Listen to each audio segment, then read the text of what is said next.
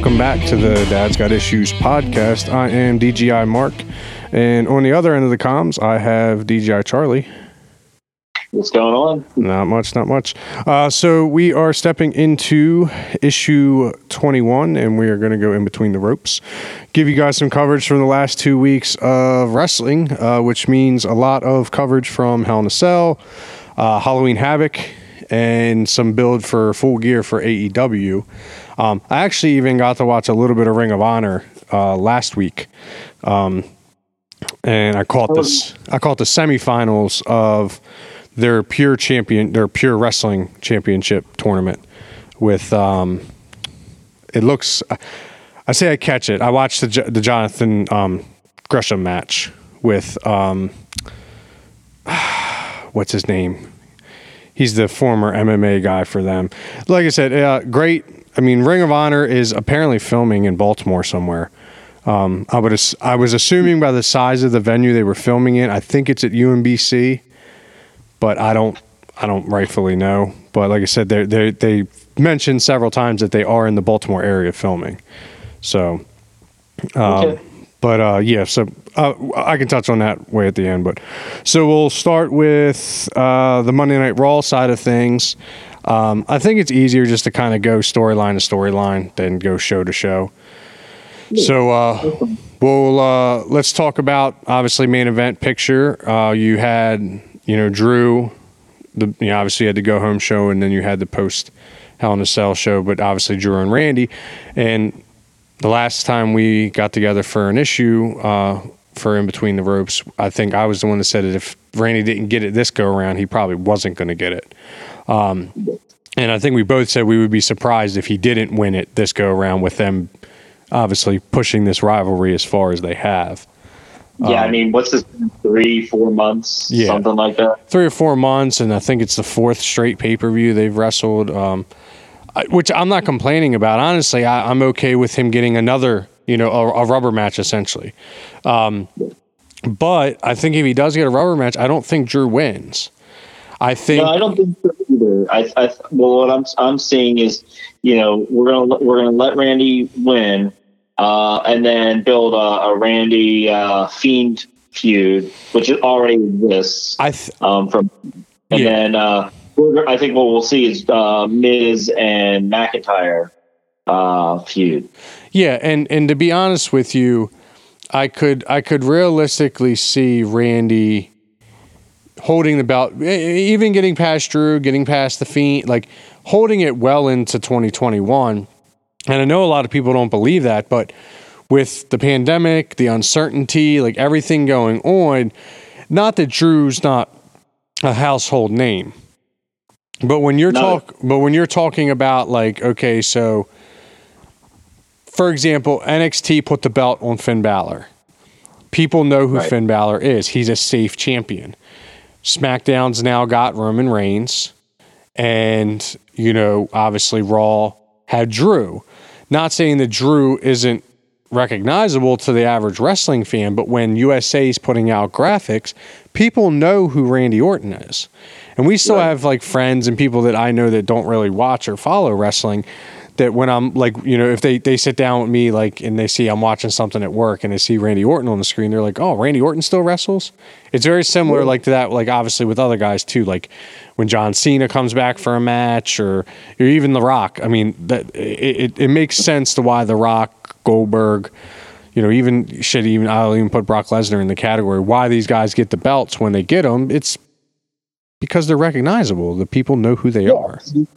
Randy's a, a 14 time champ now, and, and he's he's proven his worth. And you know what? This feud with Drew, it, it, you can tell like well, just just the past year uh, with Edge and now with Drew, like you can see Randy Orton really getting back into, you know, what made people fans of, of him anyway. Yeah, he was, you know, he was one of those guys that wasn't liked, you know, I guess necessarily backstage, but, you know, Randy Orton was, I mean, there was a reason that he got pushed, the reason, uh, you know, the way that he did. There's a reason yeah. he became the legend. There's a reason all those veterans put him over because they saw how great he actually is, and yeah, and and and, and he's still going, and and it just took, I think, uh, you know a, a, kind of tweak, a change, and and that feud with Edge that really helped spark everything to get Randy Orton. Well, I I think even before Edge, I thought Randy was doing.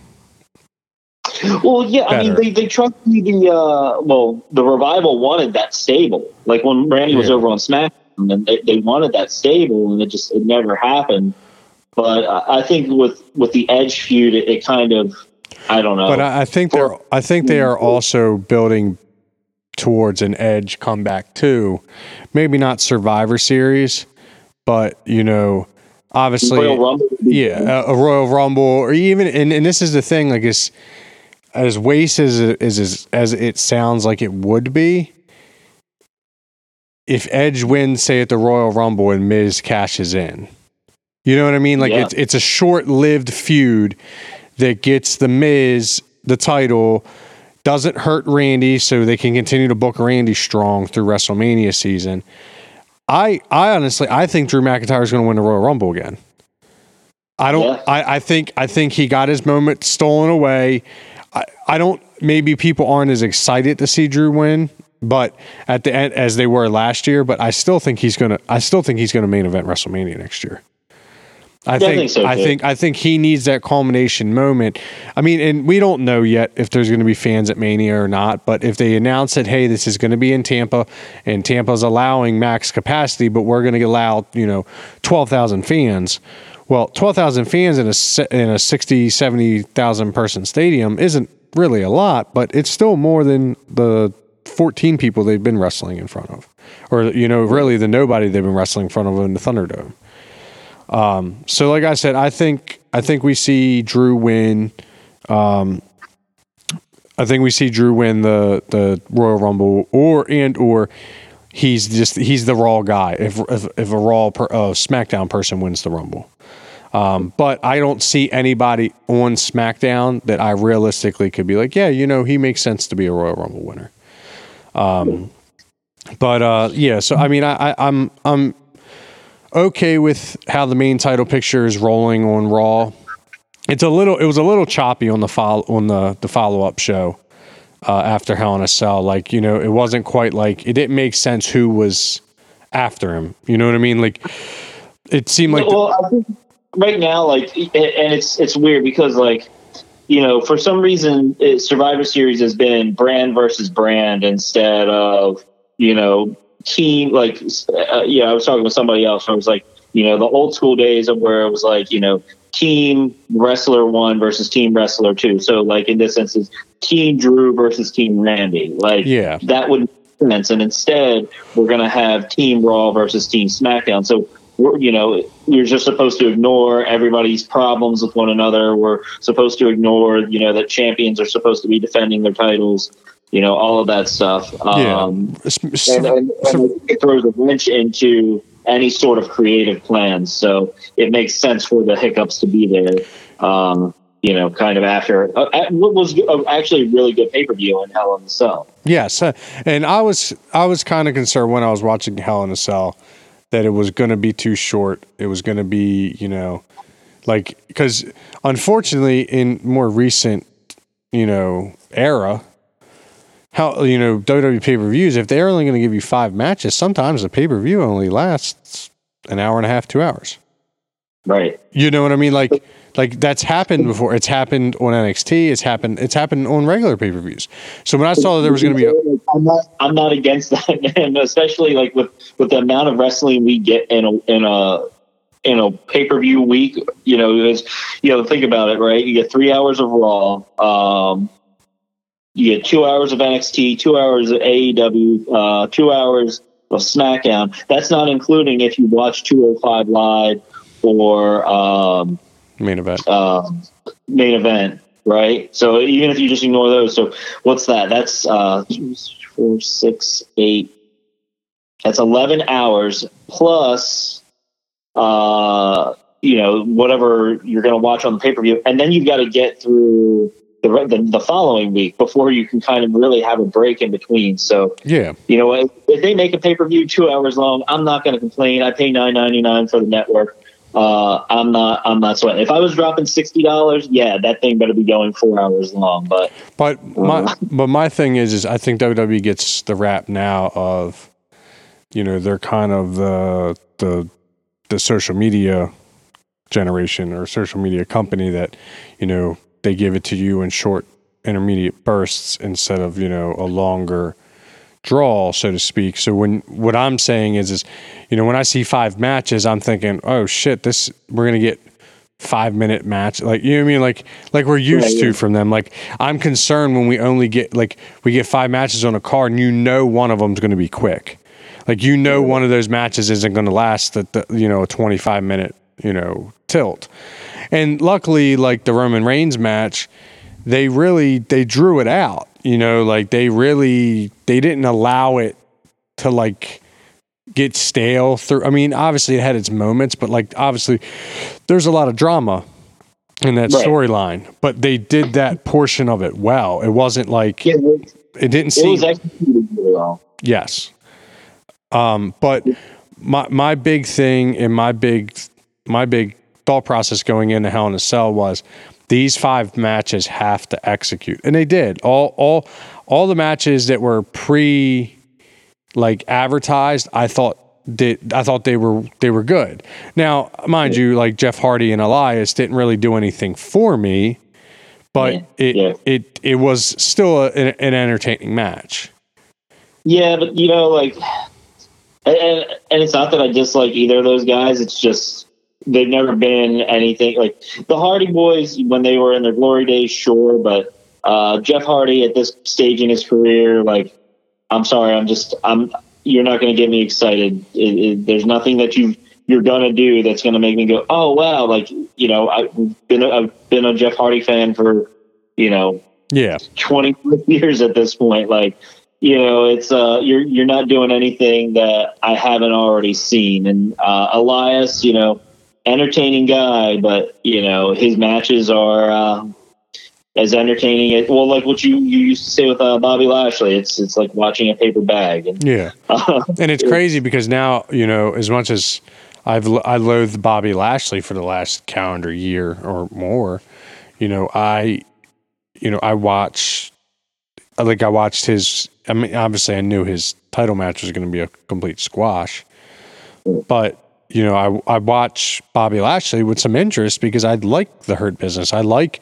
It seems like whoever's writing the Hurt Business isn't writing Monday Night Raw, because it's like they, you know, they they like I've said it before. You know, it seems like the shit that like nobody really seems to care about, or their like upper management doesn't seem wholeheartedly invested in, is the shit that works.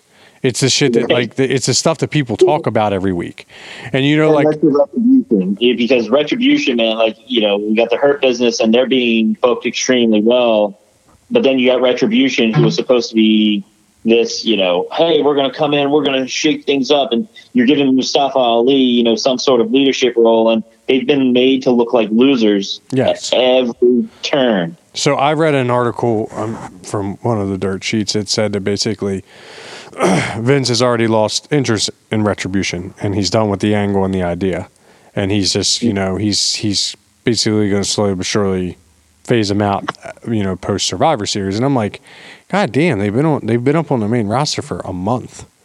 Like, right. like, and it's nothing against the guys that are in retribution, but like, would Vince have f- fallen out of favor so quickly if I don't know they didn't wear stupid masks and have shitty fucking code names?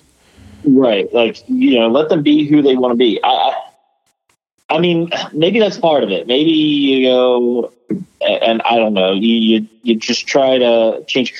Look, it's professional wrestling. We have to keep short memories, right? Because, you know, it, look at The Miz, look at, uh, you know, look at pretty much anybody who, uh, you know, started off as, uh, you know, kind of like fodder or, you know, yeah. jobbers I know. I mean, Triple H. Look at look at the you know he was the Connecticut Blue Blood. Like this is a guy who was wrestling the Godwins in you know hog pen matches, and now you know like you can't you can't think about Triple H with going he's one of the greatest of all time to do it. Yeah, so, but it took it took an almost an entire era shift for that to happen. And it, are like, are we at a point right now where like the era shift that needs to happen is Vince leaving and Triple H being like, yeah, all these guys were awesome in NXT, or at least solid mid card guys and gals. Like, why are we not? You know, like why are we treating them like you know caricatures? Right. And why does NXT like why does WWE do this? They do this to all of their characters. You know what I mean? Like they or, or, or at least all like it seems like the era of of the of the of the wrestling character w- wasn't popular like by you know address of the attitude era and then the ruthless aggression like those two eras are, are, are regularly heralded as like the, the, the eras of wrestling. Now there's a lot of a lot of smut you know smut in the Attitude Era, but I think the Ruthless Aggression Era is probably an era of time with all wrestling fans kind of go to, and you're, you're like the storytelling was good. The you know the everybody was who they were. It wasn't like Chris Benoit was like the the Wolverine. He was Chris Benoit. You know, the Wolverine was his nickname, but he didn't come out dressed as a Wolverine. Yeah, like, it, was, it was less. I mean, you still had you still had characters, right? You still had the Undertaker, you know, going on and off. You still had Kane kind of doing his thing, the Boogeyman. But like overall, yeah, I mean, you didn't really have the the lame uh, the lame gimmicks, right? Yeah. And and, and I, and I hate to call somebody like Doink the Clown lame because for the era that he was in, he was you know he was fun. Even Jerry the King Lawler, you know, and and you know everything that he did, like, but it's you know, but it's almost it's almost like though we, you know, it's almost like me and you like we might have differing opinions on which era was best but we all agree that like we don't want to go back to tugboat and doink the clown and like we don't want to go back to pre at the very minimal pre attitude era you know what I mean? Right. Like we don't want to go back to that. So that's where we are though. Like I hate to say it like we are but we we aren't but we are. You know, we're at a time well, I mean, it's different, but it's yeah. I mean, it's kind of the same feeling, and part of that has just you know been the uh, you know the and I and I and I'm not knocking the PG thing, right? Like you know, we both have kids. Like yeah. we want to be able, to, you know, we want to be able to watch wrestling with them. We you know, and and not have to be like, oh yeah, this is something that we need to talk about. But think, uh, you know, like, you just want to watch wrestling. But think about it like this, though, like you know, like a team like War Raiders or Viking right. Raiders or whatever the hell they're calling themselves. So you got War Raiders, right? They come to right. WWE. They're not Raiders. They're not Vikings. They don't play. They don't play to be these things. You know what I mean? Like in in any other company they're just guys who like like the Viking mentality. They like the brutality. Like they like that. They just they they they model their ring gear after it basically. Right. But the, they come to WWE and they do a whole program that got the Street Profits over. It did, but it made them look goofy, like throwing yeah. throwing axes and doing all this like Viking stuff. And you're like, I I I highly doubt that Ivan and Eric do that in their personal time. You to know what I bet they do? They probably lift weights, listen to rock music, or you know, watch movies, and you know, you know, do the normal nerd shit that everybody else does. But they go on TV and they have to play a character that they're not. And I'm not saying that like obviously WWE, you know, wrestling doesn't have characters. It does. But characters that work and have proven to work are like the Fiend and the Demon and like right. you know the darker supernatural characters that we know aren't real but they're cool as shit because they get the cool entrances and the cool ring gear and masks and whatever but when you start to throw in you know these people that you know are just normal people and now you know i gotta believe that you know who the hell is t-bar is that uh what's his name uh, who Dominik Dijakovic. Okay, so I'm supposed to believe Donovan Dijakovic is T Bar. Like that character's awful. Like it's a stupid name. Like if he came out and was like, you know, I'm, well, I'm Shane Thorne, you know, Shane Thorne is slapjack. Like, yeah, that, that, he's Shane Thorne. He's he's a he's a super talented athlete. Like, or well, hey, you know, you, you brought it up. Shorty, uh, you know, Mhm. Shorty, uh, Shorty G, right? Yep. You know, hey, thanks for listening to us, WWE, by the way, um, on that one because Shorty G was lame. But you know what Chad Gable said? He's like, I can't go in, I can't complain that I don't have any, uh, that I don't have any opportunities because I go in and I say I want opportunities, and then they come to me with this crappy gimmick but it's an opportunity and I'm going to do the best with it. And then that's what he's done, right? He's he's Yeah. tried. It obviously isn't working because nobody likes the Shorty G angle, No. but he gave him an opportunity. He's made the best of it, But- and now it's ran its course. But like my thing with with Shorty G is that is as bad as Stardust. And maybe WWE just learned their lesson with Stardust, like, oh well, you know, we we really can't allow a Chad Gable to not have an opportunity to be himself or develop his own character, do whatever that he thinks is going to work, because when he inevitably we agree Chad Gable isn't probably long for WWE. He probably enjoys working for the company, being on the national stage and doing what he's doing. But I can't imagine he wants to do what he's doing right now. Like I can't I can't imagine an Olympic wrestler. I mean, obviously he's not a gold medalist like Kurt Angle, but I can't imagine like somebody who was an amateur champion came to WWE with aspirations of being the butt of short jokes. Like, yeah, we get it. He's fucking short, but so is Rey Mysterio. But you're not making a joke every other every other segment about his height. and and like he pointed out too, he's like, I'm actually not that short. He's like, you know, compared to other amateur wrestlers, he's like, if anything, I was one of the taller guys. Like, Yeah. you know, wrestlers just unless you're an exception, like a like a Brock Lesnar, Yeah. uh, you know, they're most of them are shorter guys. They're not. They're like not the thi- the thing though is though you know like obviously he gets back to Chad Gable. It's it's almost like the retrospective like people think oh well you know like Baron Corbin is more over as King Corbin or he's getting more plug and TV time as King Corbin than he did as Baron Corbin, and I'm like yeah, but he's awful as King Corbin.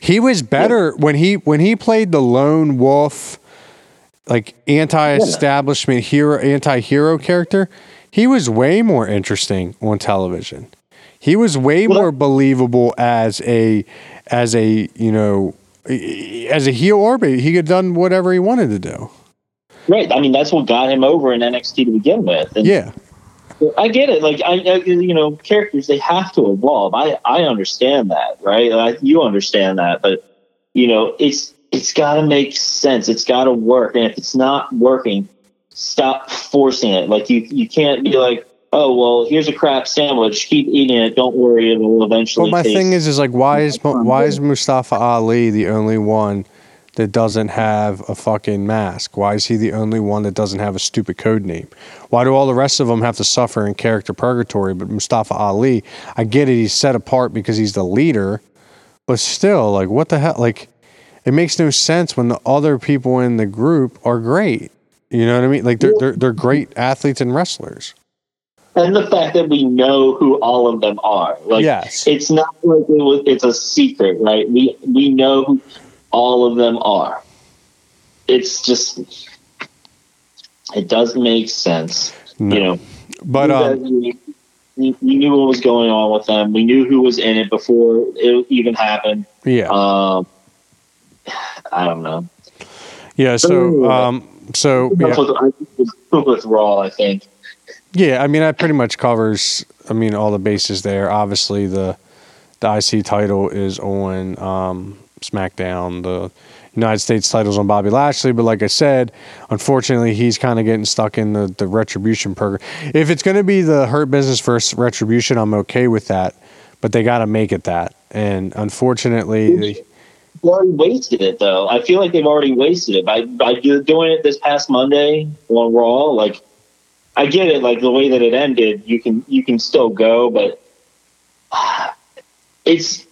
So you remember when Shield and Evolution were feuding, or the Shield and the Wyatt family, and you're like, I could keep watching these guys fight and fight and fight. yeah, It was great, right? I can't keep watching the Hurt Business and Retribution keep fighting. I don't. It's not that I even dislike any of the people in it. It's just it's not a good story being told because, for one, from the way that I'm looking at it, they're still both heel factions. Yeah. So it doesn't really work. You know what I mean? Like doing heel versus heel. But people are still trying to figure out how they feel about the hurt business. And retribution again, being booked to be stupid and silly, you know, and, and lose pretty much everything. Like you, you've you've lost the majority of people that you Yeah. wanted to have a They- vested interest in. You've lost them. They weren't dominant. to me, they just weren't dominant enough. Once the Right. char- once the characters were named or established, like they were super dominant before the characters even like you even knew who was going to be in it. Like they were beating up everybody, tearing up the sets, tearing up the the performance center. But it was like once they knew who they wanted in it, like they lost all their teeth. Right. Um, but so, but yeah, so obviously, and then uh, New Day is tag champs. Um, there's not much in way of, of feuds for them either because, to be honest with you, the main roster tag division is kind of bare at the moment. Like Yeah. you're getting a lot of like singles guys being forced together to tag. Like to be, if I'm if I'm honest with you, I think you would be better off like I get Sami Zayn's hot right now, and they really, really like him as the IC champion. But him and like Kevin Owens teaming back up instantly gives you a tag team to play fodder to the Street Profits. yeah. But they're not going to do that. They're going to continue. They're going to continue to push guys as as single stars. And it was very weird too, though. Like Kevin Owens and Aleister Black had this really short term feud, but like now that's com- that seems like it's cooled down. But then they teased Kevin Owens versus the Fiend, but then they moved Kevin Owens to SmackDown and the Fiend to Raw. And you're like, whoa, what am I like? You know what I mean? Like it's just one. what was the point? Yeah. Yeah. So like it, it's it's a lot of shotgun booking, unfortunately, for everything other than probably the main titles at this moment. Um, obviously, you know, the women's tag championships are, are basically a fucking joke. They, it's a belt that gets defended like what once a year at this point.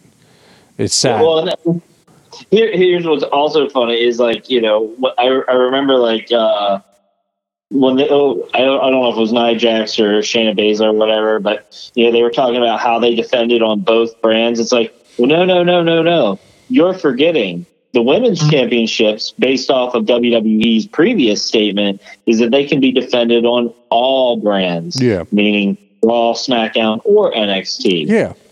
nope, we're going to go ahead and ignore that now. Now it's just for the two shows. Yeah, and and it mm-hmm. seems like anytime they do a cross brand battle royale, whatever for the tag titles, like they don't like they they include one random ass NXT ta- you know grouping of superstars, and you're like, well, they're not going to win. They have no chemistry. Right. They don't wrestle together. Like, but like the thing is, is then like you know in the so you have the iconics they kind of have a teased run. They don't really get anywhere. They lose to Bliss and Cross a bunch, and then they split them up because uh, WWE decides they're they're ready to move on from Billy Kay, and obviously we we know you know Peyton Royce is obviously the. I don't want to say obviously because I think they were they were both talented, but I think Peyton Royce was just better in the ring. I think she just she she she shows match in and match out that she's a little bit better. But then you saw the other night they try to tag her with what like Lacey Evans. And Yeah. I'm like, so you take her out of an established female tag team to put her with some rando singles wrestler who is probably better served chasing a singles title. But Right. like, why is like think, we'll get there. I like I think we'll. I like. Lacey Evans. I think that Lacey Evans would be a great challenger at the moment for Asuka, since Asuka's got nothing to do. But that's the problem, though. Like you know, Asuka. It seems like anytime Asuka gets her hands on a championship belt, she she has like nobody to face that that like seems legit. Obviously, Becky and and and or and Charlotte are out right now, and they will be back, but who knows when at this point. But and then obviously you get Sasha and Bayley, but they're both on SmackDown and they're carrying that division. I thought their match was awesome at Hell in a Cell. Yeah, they did great. I like I like the finish too. That was uh it was nicely done. Uh it, it was a little choppy, but it was nicely done. Yeah, um, but uh, so we'll move from obviously that kind of wraps up everything as far as Raw and feuds go. So we'll go to we'll go to NXT. A lot from NXT in the last two weeks. Um, obviously, you had. Uh, we'll just go from top down. Balor's still out, dealing with his jaw injury. He's been giving us updates every week about where he's at in his recovery. Uh, I'd expect him back before NXT uh, takeover for, before the next one. Um, but there's no official word if that's going to happen or not. Uh, then I'd say next we go down. Obviously, the the North American title, uh, Damian Priest and Johnny Gargano. They they both put on a great match at uh, Takeover. Right, he wrestled. Well, yeah, they did. They did put a good one on a takeover, and then yeah, yeah, they put a great great match over on Takeover. Obviously, uh, Johnny Gargano comes back and reinserts himself as a number one contender by a, tender by attacking Priest, essentially. Um, and then William Regal hits him with the we, spin the wheel to make a deal. Um, stipulation basically, he won't know what type of match he's in until he gets to to to take over. Um, they built that well too uh, with the go home show the week before takeover and basically said you know they had the, like the little cutscene where johnny and uh, candice were at the were at the dinner table and she's talking about how great it, it would be for her to get a certain match and johnny's basically saying he's going to get murdered if any of these matches get picked right. um, it was good it was it was you know uh, it gives Johnny more of a you know, uh, I don't know, it, a Weasley. He's a Weasley heel. Yeah, and, and you know, like like you and I have talked before in the past, right? Like I don't like comedy champions at all. Like I don't like comedy guys as being champions. But like this type of comedy, that's fun because he's not a comic act, right? No, like, he's. We, we know who Johnny Gargano is. We know who Johnny Wrestling is but he can also be funny, just just like Kevin Owens or Sami Zayn or any of those other guys. Yeah. And like I said, my my biggest thing I've said, you know, about when you have a heel champion, they've either got to be dominant, like Roman is right now, or like Randy kind of is, or cunning. I'd say so. Roman's like the dominant, Randy's like the cunning, but then you need you Weasley like, you know, spineless champions work. It worked for the Miz in his first title run. It worked for Seth Rollins. Uh, uh, oh yeah, title run with with you know, um, shit. What, what, what were they calling themselves at the time? Triple H and them. Oh, uh, oh, oh, uh, the Authority. Yeah. So I mean, like, yeah. So that's my thing. Like, I think Johnny Gargano makes a perfect like Weasley spineless champion.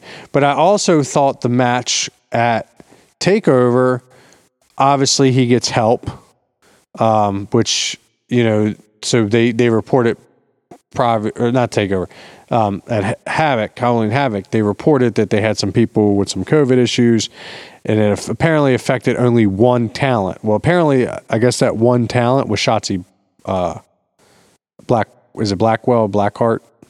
Or Shotzi Blackheart? No, not Shotzi Black. She's she was the ho- host. Who? Uh, yeah. Indi Indi Hartwell. Sorry, the oh, yeah, the chick yeah, that's been helping the Garganos and and Candice LeRae. So, you know, she basically, I, I, from what I picked up from what I was reading online, she was one of the people that you know they they they had quarantining and she was going to miss Havoc. Well, she was supposed to play a part in Johnny Gargano's match, which um, and in Candice LeRae's match, and obviously in the Gargano match, she interferes which leads to Johnny winning the game or winning the sorry, not the game. Watched a lot of football today. Um, to Johnny winning the title. And then later on, she ends up it backfires in the Candice LeRae match, and Candice LeRae ends up losing as a result. Um, but they obviously didn't show her face because it p- apparently was not her underneath of the outfit but they're going to play that it was her, and that'll be revealed either on Wednesday or the following week on NXT. But I don't know where that's heading. I don't know if that's going to like lead into like a Candice LeRae Indi tag team, maybe. But what good does that do us? Or uh, will it lead to some sort of like Indi is trying to push Candice out of the way. Possibly, I could see that. Yeah, and and like I said, I I've enjoyed, I've enjoyed the Gargano climb back to the top of the North American mountain. I thought that was done well, but there is a lot of people in line now. I mean, you have Ciampa, you have Kushida, you have Dream. You, I think, I think, I think you need to push uh, Priest up to the main main event picture. I think he's ready. Yeah, it, it, uh, it, he he'll be good up there. And if his match at in the house or in your house was any indication, him and Balor can put on a hell of a match with one another. Yeah, absolutely. Um, so uh, that'd be good to see him go up to the main title picture because it's fresh blood. It's a believable character and wrestler to, to, to take the title or at least fight for the title. I think O'Reilly and Balor have to give us a second go.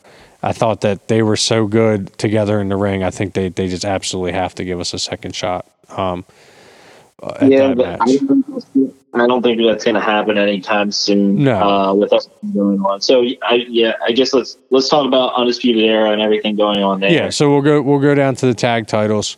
Um, we'll cover the women's title after this. But uh, so the tag titles, obviously, um, UE supposed to face Breezango in a tag title match, um, and they end up getting basically taken out one by one. So I, I'll be completely honest with you. I didn't watch. I didn't get to that portion of that week's episode of of NXT.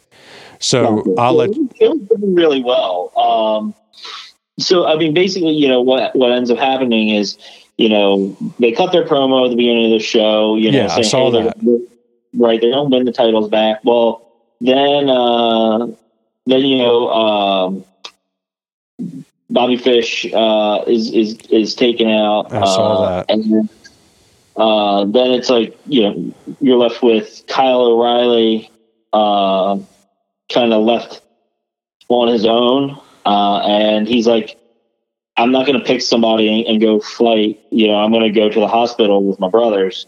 Yeah. And uh, he's like, you know, just let uh, Danny Lorcan and uh, or Oney Lorcan and Danny Burch, you know, take take the opportunity.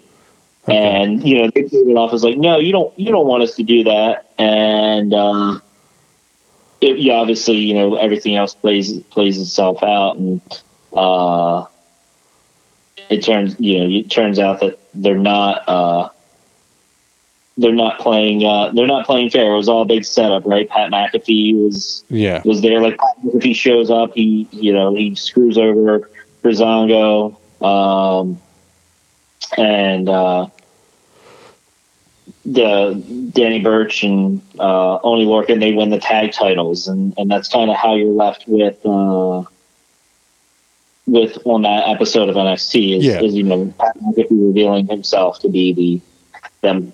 I don't. I wouldn't call him a mastermind, but it was just his way of kind of screwing over Undisputed Era again. Yeah, because they yeah. they didn't get the chance to beat Breezango, which it sucks because like I like Breezango as, as, the NXT Tag Champs. I, you know, like you know we were, we were very happy for. uh Fandango, uh, Fandango to, to actually be holding a championship. but my thing with Tyler. But my thing though too is is, is as happy as I was to see him hold that championship on NXT, I would be just as happy to see Undisputed Era, Danny Lorcan or uh, Danny Burch and Oney Lorcan feud for the next three or four months until they can build another tag team or bring another tag team and do whatever they got to do for NXT. Send Breezango back up and let them feud with one of the two tag teams that are currently holding the belts on the main. These are main roster guys. Like, oh yeah, they're just back there trying to find a place in the company. Right. But but so so we get so we get to uh, we get to the next week though, and you know, Kyle O'Reilly he wants revenge.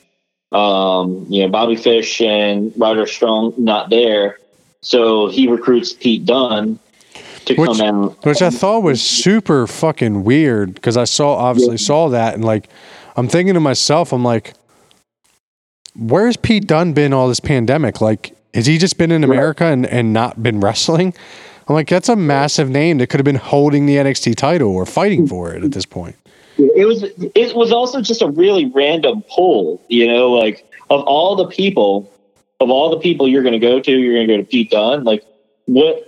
Why? Like, where does he fit in With in the- all of them? Yeah, or or even even fit in in like the undisputed era. yeah, it, it just it doesn't it didn't make sense, and of course, you know, it, it, it- all it was all it was there for was to give more credibility to this Pat McAfee stable um, that they're building. And you know what? You you and I talked about it too, and, and Pat McAfee he put on a great match with Adam Cole. You know, even though he's not at the at the Adam Cole level, he's not even at you know. Um, you know some you know one of like the regular performance center uh, guys, but he put on a he still put on an entertaining match. And Yeah, and he's a great mouth. I mean, if they're like, okay, we're not going to do a full like, like we're not giving you a full career, Pat. Like we're not putting you, you know, in, you know, we're not putting you in the ring every other week or every week or whatever. But if they could say, okay, Pat, you're going to be a mouthpiece. You're going to be a Jimmy Hart for these two guys who need a guy who can speak for them. Because let's face it, Oney Lorcan and Danny Burch, great in the ring, but uh, I couldn't tell you much more about them as a personality. I know what, does Orny Lorcan hold up the two fingers? Isn't that like his thing? And he's got a really Uh, he, does- one, and Danny Burch does two. two, and then and then they you know they scissor each other or something. At, in the, I don't know. or Orny Lorcan's got the really weird Twitter account, whatever he's got. I'm not hating on the guy. I just his character's his character's odd to me. It's almost like he wanted to be Tommaso Ciampa, but Tommaso Ciampa beat him to Tommaso Ciampa.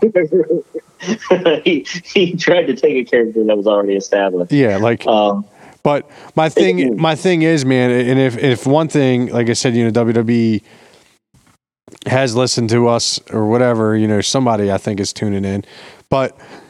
Tommaso Ciampa, I'm like, how do you not have something? I said this weeks ago, how do you not have something for this guy? And now he's on every week. That's what WWE Yeah. needed to do. I would much prefer Tommaso Ciampa feuding for the NXT World Title. I don't need another Tommaso Ciampa Johnny Gargano feud. I just don't. They they hmm. finished that with the the kick to the balls at Takeover Mania, and I'm happy with that. But Yeah. at the same time, like I, f- I- save, save- save them for for somewhere down the road. Like, you always have that as a built-in feud or team. You, you don't need to you don't need to go to that well every single time. Yeah, but I also feel like Kushida Gargano is going to be great. I feel like, you know, I feel like that's probably where where we're headed. But then, what does Ciampa do? Does Ciampa finally get a shot at the NXT title again, or do? So, uh, uh, I think that would be a good feud too. Uh, Ciampa and Balor. but what about Priest?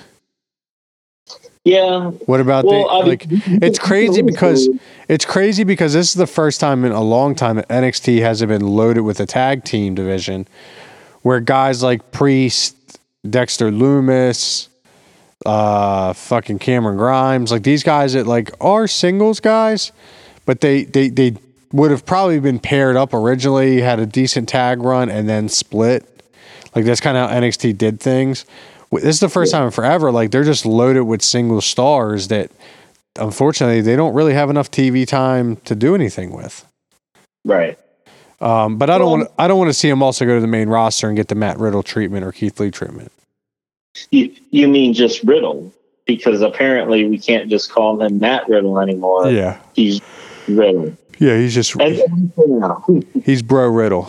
I don't know what you right. like. Yeah, I mean, it's the same thing. I wonder if we're gonna just start calling Keith Lee Keith Lee or uh, Lee. Like, Just leave yeah. or something. like I said, I, I I wholeheartedly believe that NXT's in, on the right path to, to finishing the year strong and going into 2021 with some momentum.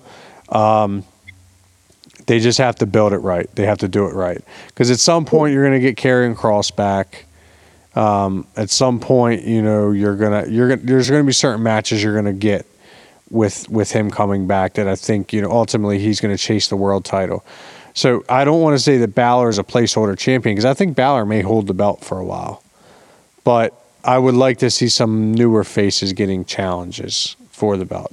But the issue you run into, in my opinion, is you're not building your tag team division up. So like Danny Burch and Oney Lorcan should, in all honesty, be wrestling UE, which I think they will. Breezango is going to stick around and play a, a part in that, I'm assuming. But past those three teams, you couldn't name another tag team that is legitimate at this point. You know what I mean? Like, are you going to have Ever-Rise challenge for the world tag titles? Are you going to have, you know, are you going to have Drake Maverick and uh, Killian Dain? Yeah, Like that's the I, pro- I, that's a I problem. I don't know. But I know, and that, but, but we've also been spoiled for years of, of of having great NXT tag teams. So it's like, I, you know, what are they going to do? Who's the who's who's out there? You know, on the market to uh, to you know come in and and hit the ground running, so to speak. Like you know, they tried. Uh, what was it? Uh, oh crap, I can't even remember. Um, it was the uh, Indu Sher or something like that. And then the one dude took a picture of Keith Lee winning the NXT cha- uh, championship, and that was like the, the end of their. Uh, that was it. oh, was Like, that the was that the the guys with the the the Weasley manager? Yeah, I, I can't remember. So I can. yeah, but like I said, I was expecting anything from them, but yeah, that was the only other tag team that they really had. yeah, Um, yeah, and I don't know who's out there. Like I said, who's out there on the market, who or who's about to become available that could come in and and help build up their division. yeah, but um, I mean, we'll see. We'll see. We've definitely had you know worse situations for them, but they seem to recover and figure things out as far as the tag division goes. Uh, the women's title picture, though, um, I think we're I like as crazy as it sounds like with the way 2020 started with the the NXT women's title picture. It, it looks like we're just going to fall right back into what we got last year towards the end of the year. It looks like Rhea Ripley is going to end up probably getting another shot at some point to get her title back before WrestleMania season. Um, they seem to really like Io Shirai. Um, I think her matches have started to get better. Um, I obviously I, I've been very vocal. I wasn't a very big fan of her her singles matches, so to speak, but I, I didn't mind her in a tag team format. But she's I thought her match with Candice LeRae was good, but obviously it's a it's a gimmick match, so it's it's it's going to be good. You know, it's it's really tough to not have it's it's tough to not deliver in a ladder match. And I, I feel like they missed their opportunity though. Uh, in in Candice LeRae oh, finally went one hundred percent. yeah like I feel like she should have won. Like I like Io Shirai, and I and I was happy when she won the NXT Championship. But like you know, I want I want the Garganos to to have both belts, if only just to be like, look, we told you, we told you, like to, to be those annoying heel Yeah, champions that you know you you you root against them like because they're so annoying. yeah. You know what I mean? But so, like I said, I think you know you get. I think Rhea Ripley's heading back to the main event picture. I thought um, Gonzalez. What's her first name? Uh, Raquel. Yeah, I thought I thought her match with Rhea at Havoc was just incredible. I thought it was a great match. And I mean, you you're not going to get two women of that size, stature, and dominance anywhere else in the world right now. I just don't think there is anybody. But then obviously, you know, if Gonzalez is looking that good, you know, Dakota Kai obviously is, is sitting in the back, not wrestling on on Havoc, but she's in the she's available. You got Ember Moon, you got Toni Storm, you got Candice LeRae still, whether she's winning or not. Um, you know, you you have a, a bunch, a bunch of talented females. I mean, the NXT women's roster quickly grew into its own again. You know, because everybody was like, "Oh, they took everybody. Everybody's gone now again." Like we don't know what to do. Like, well, it seems like they've kind of found their, their footing again. And obviously, bringing back Ember Moon like is, is a main main roster, uh, you know, pick back to NXT, but I don't think she was as dominant on the main roster as anybody expected her ever to be. So her coming back to NXT is kind of like a, a rebuild for her, very similar to what Balor went, th- you know, initially kind of went through. I think Balor benefited from people knowing he wanted to go back, where we don't know if Ember Moon wanted to go back or if they were like, well, we're going to send you back down there and let you build up your character a little bit more. You know what I mean? Like, or we didn't know if they're, they're sending her down there to be the veteran leadership in that locker room. But like mm-hmm. I said, they have plenty of leadership down there. I mean, there's tons. I mean, the, the amount of talent in that division right now is incredible. Because you look at, you know, we're going to flip the script here in a minute and talk about AEW, and it's the complete fucking opposite. It's just an, it's just a barren wasteland for the AEW women's division, where you know it seems like NXT the one thing they're developing or developing well over there consistently are women's wrestlers. And don't, don't get me wrong, a lot of those women are coming polished. They're not. They're not. You know, no name independents that the WWE gives them a nickname and they turn into this superstar. But like Rhea Ripley, I mean, I love when they show the the, the old uh, Mae Young Classic footage of her, and she's like, you know, super duper blonde Charlotte cookie cutter you know, basically a, a splitting image of Charlotte. But it makes me laugh because she's you know what I mean? Like she that's who she she was and she knew that character wasn't going to work. And luckily right, for Charlotte, you, yeah, you, you, didn't need another one. And luckily for her, she had her time in NXT UK, and then she was smart. And like I've said this from time and time again, I get why Walter likes to be in NXT UK. And I'm sure that match he had on Wednesday was great. But if we're not talking about it, I'm sure there's some people that are. I don't think everybody else is talking about it. You know what I mean? Like it's just it's it's not at the forefront of people's minds because right. NXT UK's takeover or or of event or I don't even know if they're calling it a takeover. It happened at 4 p.m. on a Thursday. Like right. And I feel bad because I think there are a lot of world class athletes right now wrestling for NXT UK. But unfortunately, I just think it's a failed. I, I think I think the NXT branching across the globe is a failed, you know, a failed adventure. Not in the sense that like it's it's not successful. It's just not successful enough. But it's also allowed talent to dictate where they where they are in the company you know, Walter being able to say, well, I'm not going to sign with you guys unless I can book my independent dates in Europe and still wrestle for NXT UK. Well, that's cool. Like you have Walter under your payroll, but Walter under your payroll, he's never showing up to anything in the States, essentially. Now, obviously, when travel was easier, he was making some in state shows. But now that's proving to be fucking impossible because of all these shutdowns. So, what right. good is Walter doing your company right now when he's wrestling at 4 p.m. on a Thursday?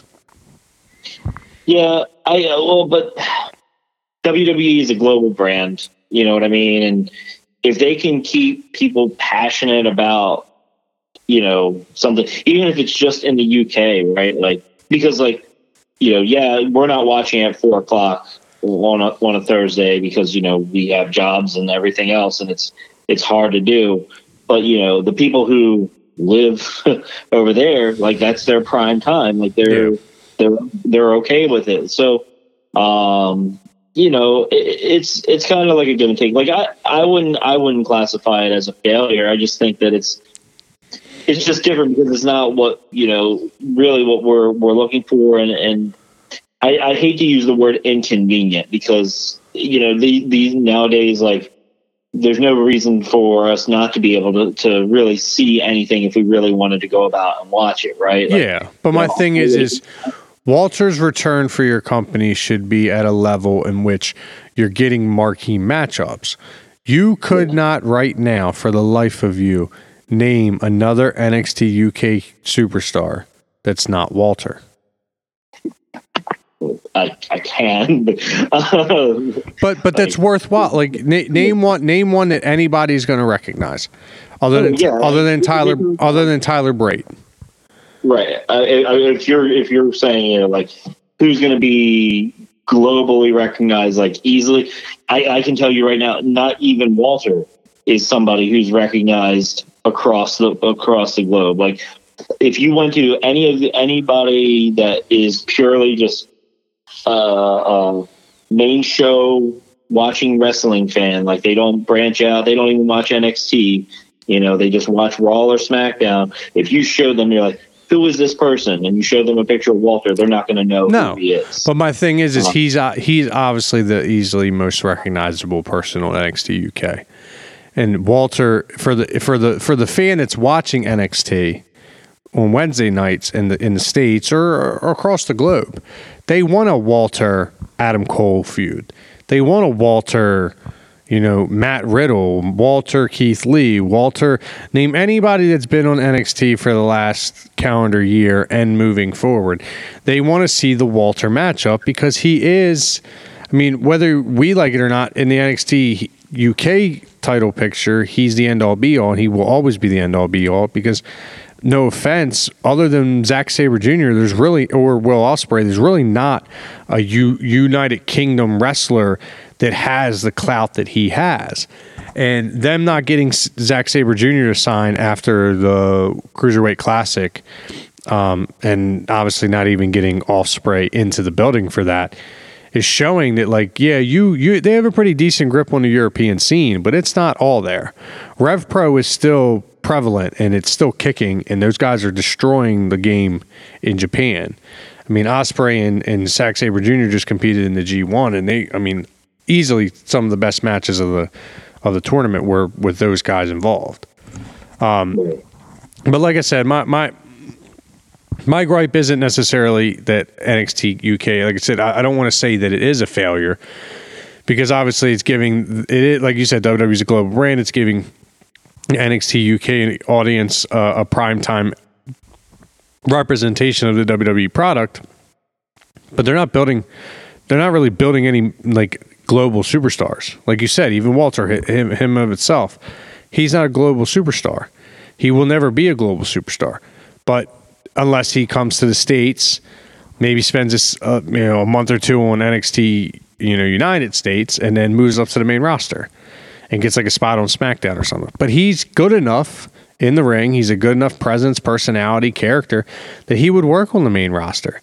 But obviously, we know that he has no interest in working a full time road schedule for WWE in the States, which the WWE accepted when they signed him. So, but um, so yeah, I mean that that kind of wraps up. Obviously, Dexter Lumis, Cameron Grimes had their little haunted house match at Halloween Havoc. Um, I thought it was just dumb, but I mean, I can understand where the the average NXT user probably found it entertaining. It, to me, it was just kind of blah. It was kind of ludicrous. I am. I've never, still not a fan of any of the theatrical matches, right? Like, or or just in in general, right? Like, I, I've said it once and I'll say it again. I watch wrestling to watch wrestling. If I want to watch something like that, then I will put on a movie. You know, like I pay for Netflix, I pay, for Disney Plus, I pay for Hulu. I will watch if I want to watch some cinematic production. I'll go to the places that do it better. Um, no, to, to their credit, Cameron Grimes and Dexter Lumis, they were the perfect people for it. Yeah, They did. And- they did- And I'm not gonna, I'm not gonna lie. When they were in the actual house, there were some good jump scare moments and things that like, you know, that would have been more probably fitting for like a fiend level match. But like, it just didn't make sense to me. Like, I got, I guess I had to like. I was trying to associate it with Dexter Lumis so heavily because you know, like they did the graveyard match with with Taker, and obviously that's Taker's thing. Like he's a Undertaker. It's a grave. And then they did they did the the fun, Firefly Funhouse match with Bray Wyatt, and he you know he took John Cena on a trip down alternate universe lane. And- But then you also had the the Wyatt compound match with Randy Orton. So like all these matches that we've had that have been off site. Um, and I was I th- they had a Hardy match too, right, with him and Wyatt, Yes. a Hardy compound match. So when all those matches happen, they, they're associated with the person, right? But like Dexter, Lo- like w- none of that stuff made sense. Like, is Dexter Lumis now like John Constantine?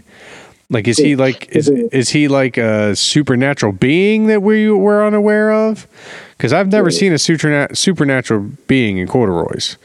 I'm just saying. I mean, he's he's he's got he's got questionable fashion choice if he's you know from the underworld. But like I said, you know, it was it was comical. Like you said, it's very comical.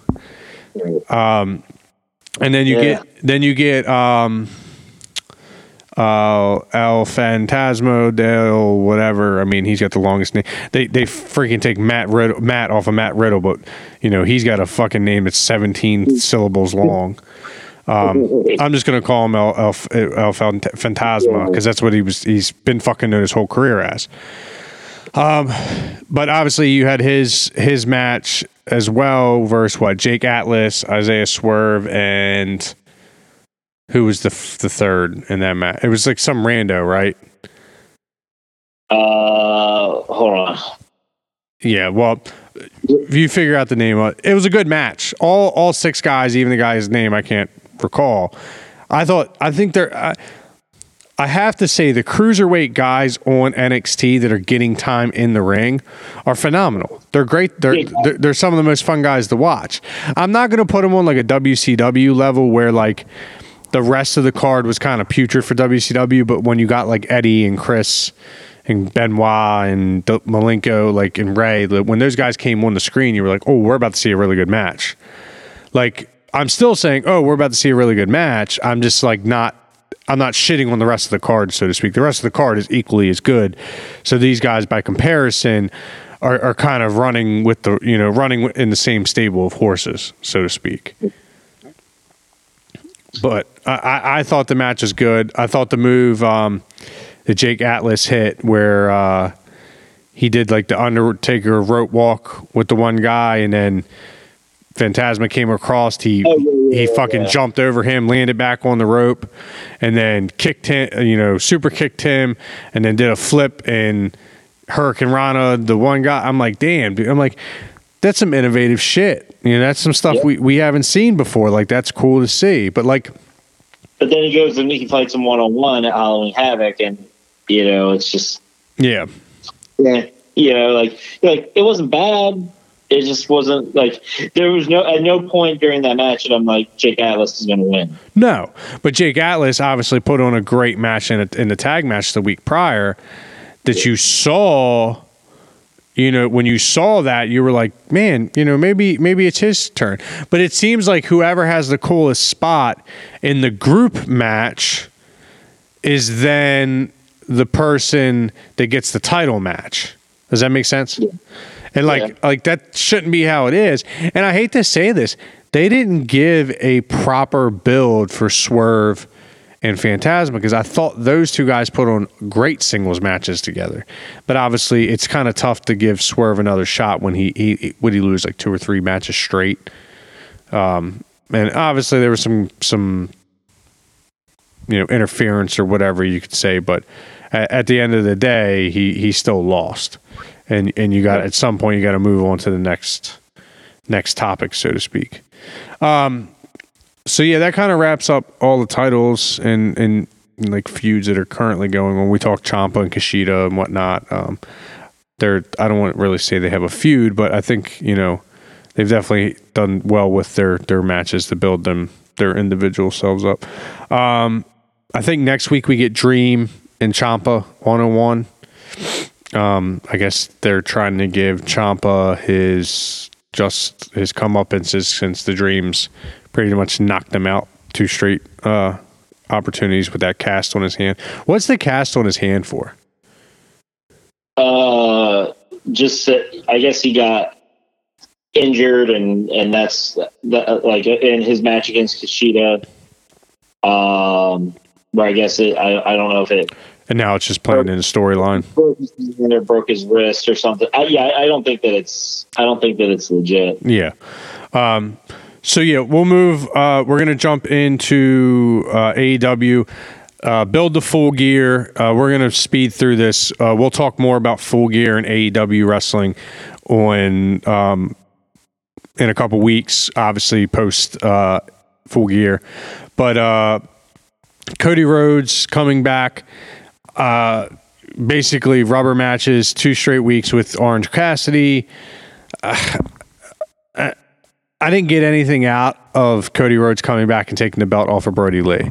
I would have preferred to see Brodie Lee lose the belt to Darby Allin at full gear and then Cody come back and feud with Darby Allin through Revolution and let Cody be a heel. Like it seems like what we're we're headed towards anyways at some point, but um so yeah, so obviously Cody and Darby Allin set up for for full gear for the TNT championship.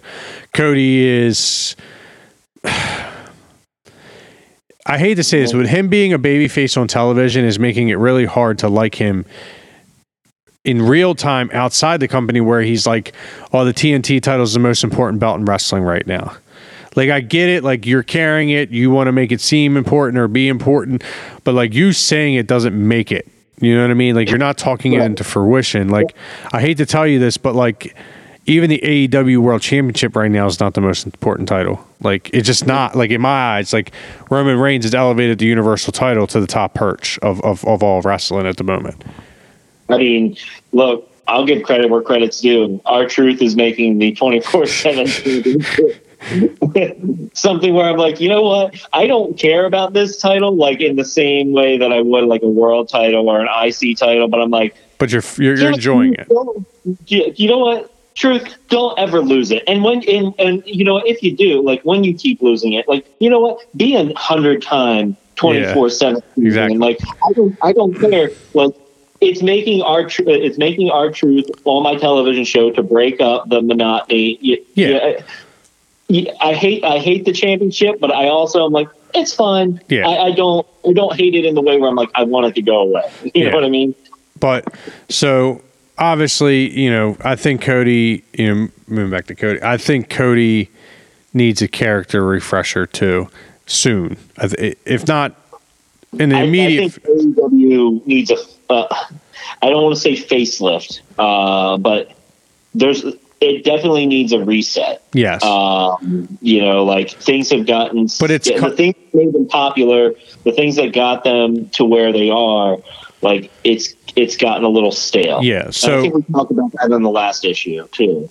Yeah. So my thing is, is obviously you get Cody back, he wins, he gets the belt back, sets up Darby Allin. You then get uh, you know, like I said previously, talking about NXT, the AEW Women's Division is a complete barren wasteland. So Kushida is now wrestling Nyla Rose again at full gear with little to no build, with little to no you know fair. fair. Thunder Rosa just lost the title for NWA. I would rather see Thunder Rosa come in and win the AEW Women's Championship belt from Kushida clean and then take it away from the company. That would have been a you could have built that on Wednesday night. You could have this past Wednesday and the following Wednesday or, or this Wednesday coming up.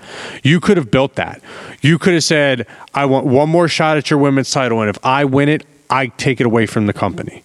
I get to leave the company with it. And let her leave and do the CM Punk thing. You know, leave through the crowd or have Billy Corgan come out and congratulate her. And then they can say, We're coming back for our belt next week or whatever. And let her be like a dual champ. It would have it would have been interesting to see it happen. But instead we're gonna get Nyla Rose and Kushida yes. for the fifth time where maybe Nyla Rose is going to win, and I'm not going to give a shit because I don't. It's and, and it's nothing against AEW or the women. I just don't think Nyla Rose is a great wrestler. I just don't. Like she, yeah. as somebody who should be dominant in that division, she's just not. She's constantly a loser because of how she's booked. So I don't see her as a winner. Um, no matter how many Hall of Famers you put behind her as a manager. Um, and then obviously we get you know the the tag titles, which I think to this point have the best build out of all the matches. Now, don't get me wrong, the AW World Title match has actually gotten a better build in the last week or two, but it's obviously rushed. They they they you know they pushed Eddie Kingston into the World Title picture, but Eddie Kingston's run with the ball. He's the most entertaining person on AEW. Like when he gets a mic in his hand, other than I'd say probably Jericho he he's one of the most entertaining people on in AEW, and him taking like his character serious and himself serious, and like not playing games with people, like yelling at the cameraman to get out of the ring because it's his ring. Like that's cool shit. You know what I mean? Like that's that's heel 101. That's the kind of shit that a, that MGF, uh, sorry, MJF was getting or was becoming popular for, but he kind of went away from.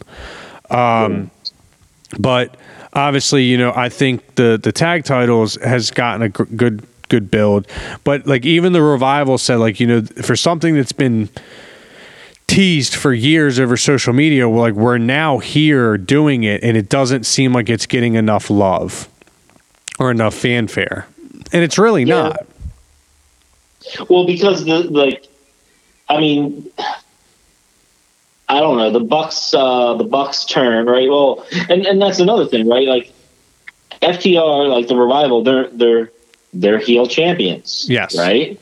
And now you're you're turning the Bucks heel, and once again, like I said earlier in this issue, it's a heel versus heel Yeah. thing and most of the time those builds those stories they just don't work because you root for you're you're always looking to root for well you and I and, and a lot of other fans that you know are just fans of professional wrestling in general we we want whatever the best story is that's that's being told we want that to happen we want to have a good match and we're going to have a good match Yeah. but what story are you trying to tell? The that the Bucks are turned heel, okay, but are we supposed to be happy about that? You know, like when they win, like you know, think about the the the eight year old version of you in the crowd, Yeah. right? Like you don't like either of those scenes because they're bad guys, right? You, So my thing, like, I think we're I think we're seeing we're, we're going to see a complex, as crazy as it sounds, the, the Young Bucks in a complex story situation where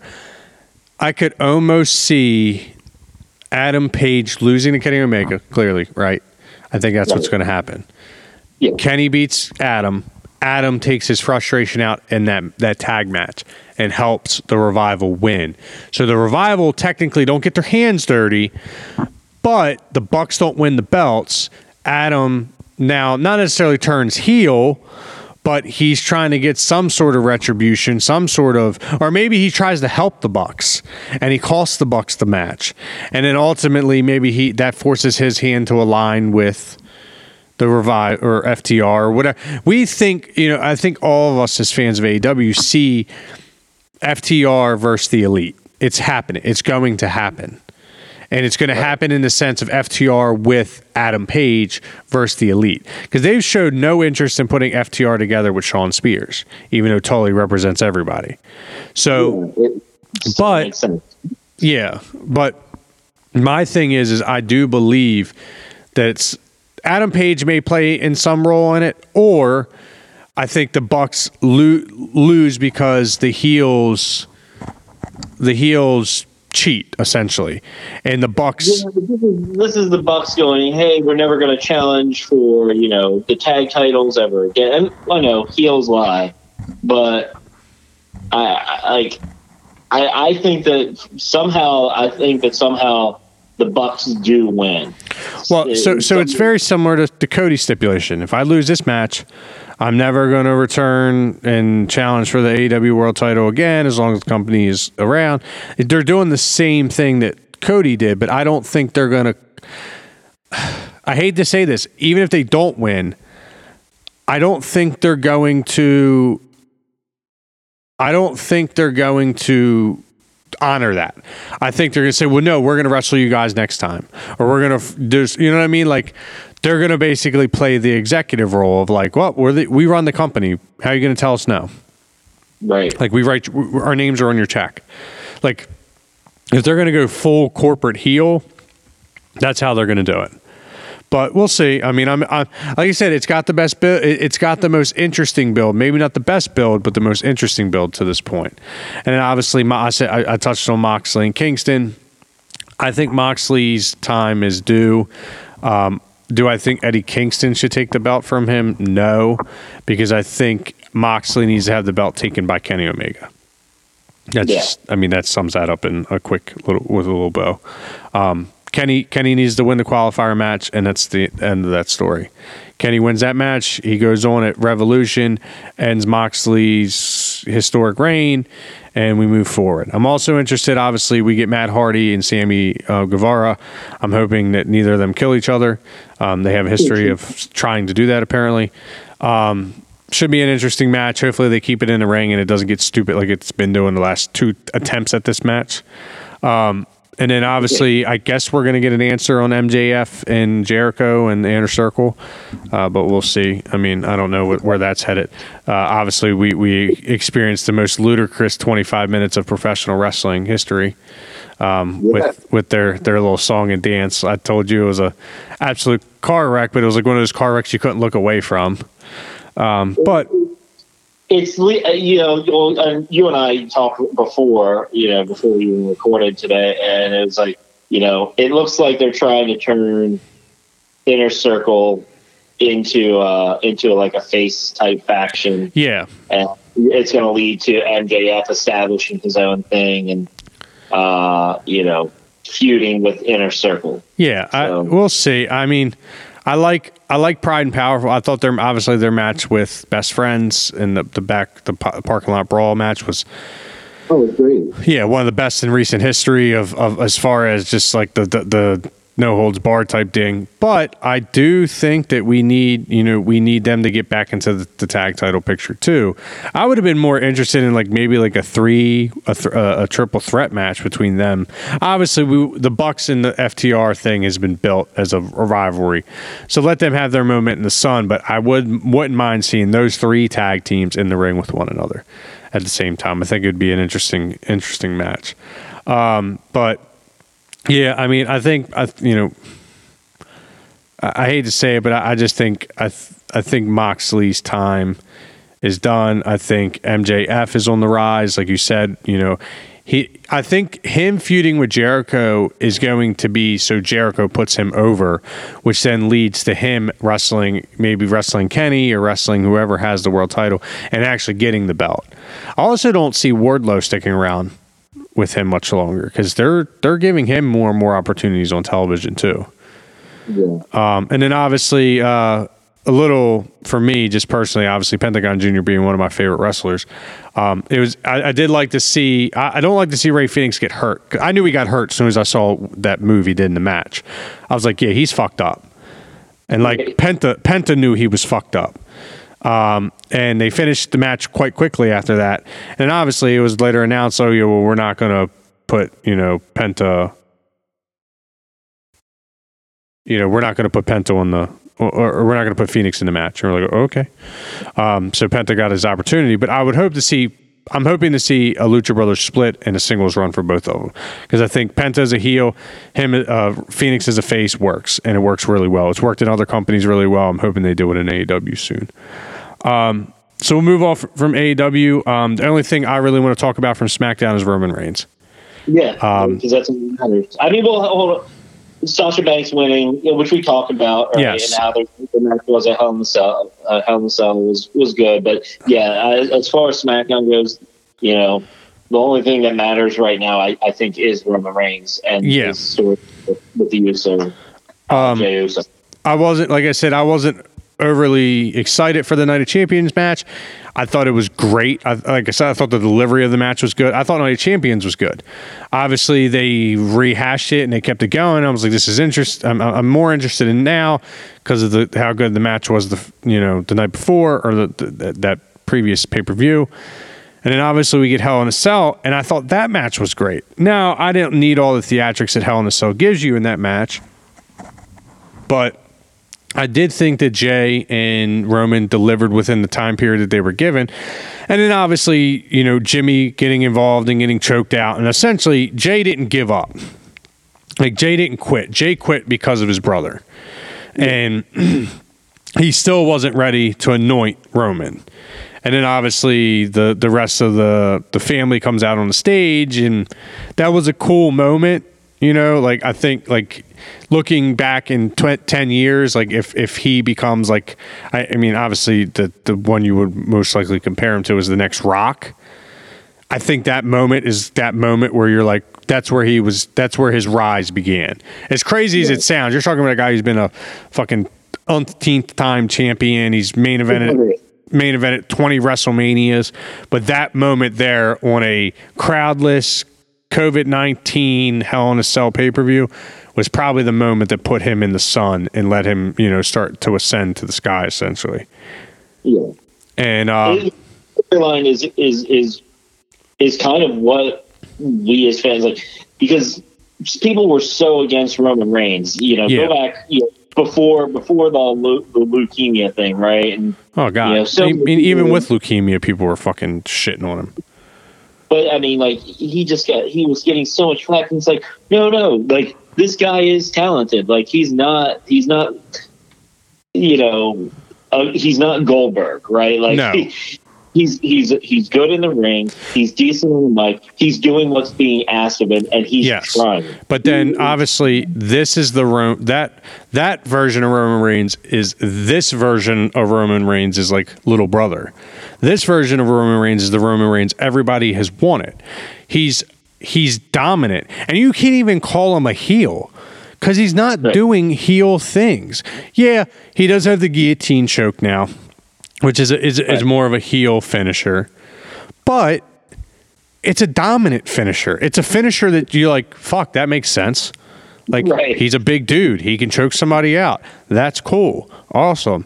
But like him being who he is, like the whole head of the family thing, like playing up that sh- that angle has been is is super cool. You know, like obviously playing back to to the to the Hawaiian roots and all the stuff that they that you know the Samoa sorry the Samoan roots all that that plays back to like there's so it's just so much good for him as a character. But then he's delivering in the ring like he's still working at the rate he's always worked at in the ring which has always been very high. Um, and his move set fits a heel champion. It always has or at least a dominant heel champion, I should say. So obviously, you know, we get that, and then obviously this last week, you know, Jey and him continue to have their confrontation, and then Jey ends up wrestling Daniel Bryan for the qualifier match, and then he ends up obviously attacking Daniel Bryan post match. Did he do it at the behest of Roman? Did Roman like tell No, he, he kind of he, he he went about it and did it on his own, which is kind of the shocking part, right? Because like you, that's that's kind of like you would think like old school booking logic says Roman's going to force Jey to do stuff that Jey doesn't want to do because you know he- Jey is still trying to be a good guy. Yeah, Um, no, but no, they they they they colored outside the lines, which was great because it wasn't predictable. You know, Jey makes the turn on his own, going, you know, like I understand now, like I get it, like whatever you've been trying to tell me, I'm I'm I'm, on board. I'm listening. You're the you're the head, you know, because he said you're the head of the family. I, I get it now. I love you too. I love you too. It's almost like Stockholm syndrome, kind of. You know what I mean? Like, like you've beat you've beat me you've beat me into submission. Now I, I'm just gonna play. I'm gonna play by your rules because clearly my way's not working. So that that's cool to see. Now it's interesting. I mean, I don't know if Jey's healthy. I know he obviously was out with his knee, but if he's healthy, does he get to come back now and see something different? You know, you know what I'm saying? Like, is it? Well, yeah. I mean, what what are, you- what are we going to do with Jimmy? Like, you know, like is he uh, is he going to go on to, to Raw because that's where Naomi is, or is he going to stay on SmackDown because that's where Jey is? And if he does come to SmackDown, yeah, or stays on SmackDown, um, you know, where how do you how do you recruit him into the rest of the family? Because you know, I feel like he's going to be like, you know, Roman choked me out, man. Like, Yeah. Like, do we go through this whole thing again with Jimmy?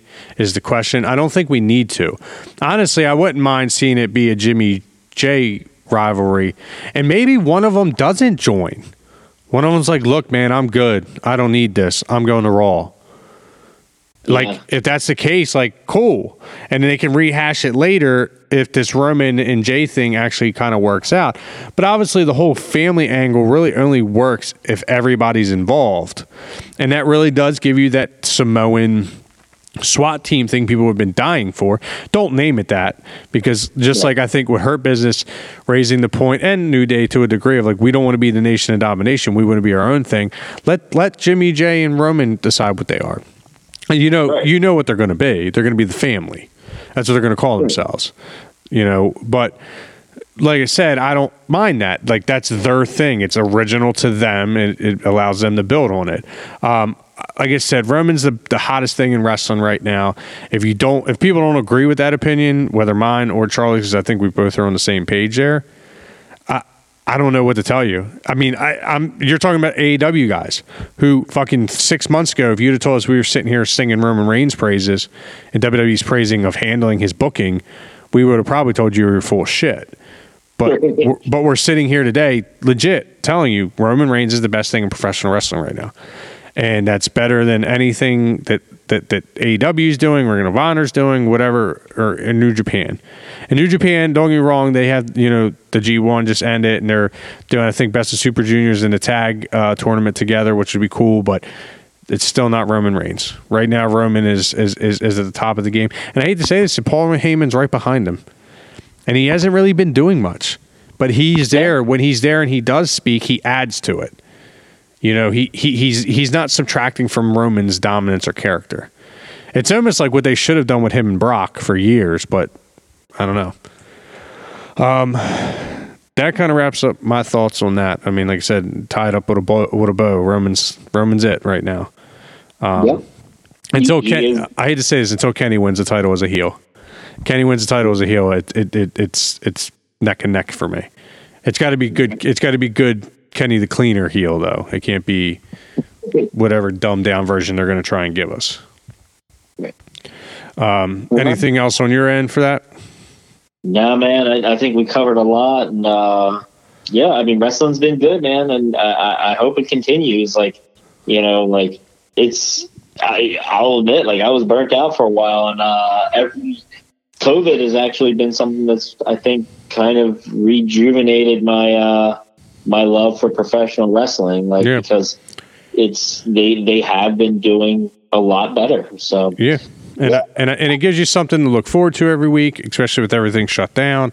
And also, like you said, you know, it, it it's made you focus up on. I mean, you can't go out and go places, so it gives you some time to focus up on the things that maybe you weren't focusing on before, which unfortunately sometimes ends up being professional wrestling. Yeah, so it's been good, man. And, uh, but no, I got nothing to add to to this week. So, uh, all right, well, yeah. then we'll uh, send you guys off. We'll step outside the ropes. We'll ring the bell, so to speak. Um, if you're not following us on Instagram, Twitter, Facebook, or um, any other forms of social media, you can find us at, at DGI Podcast. Uh, we have been super, super active on Instagram, Facebook, and Twitter lately. Um, we, we do, I mean, you're probably getting six, seven updates a day from us for varying things, whether it's wrestling news, pop culture, comic news. Um, we've been putting out a ton of, a ton of media. So just keep with us and, um, obviously stick around and, and see what, what we have coming out. Um, if there's something you want to hear us talk about, uh, obviously we didn't get to any spotlight issues in the month of October like we wanted to. Uh, we wanted to give you guys a Ghostbusters episode and give you guys kind of a '80s slasher horror, you know, best of the best type episode as or issue as well for spotlights.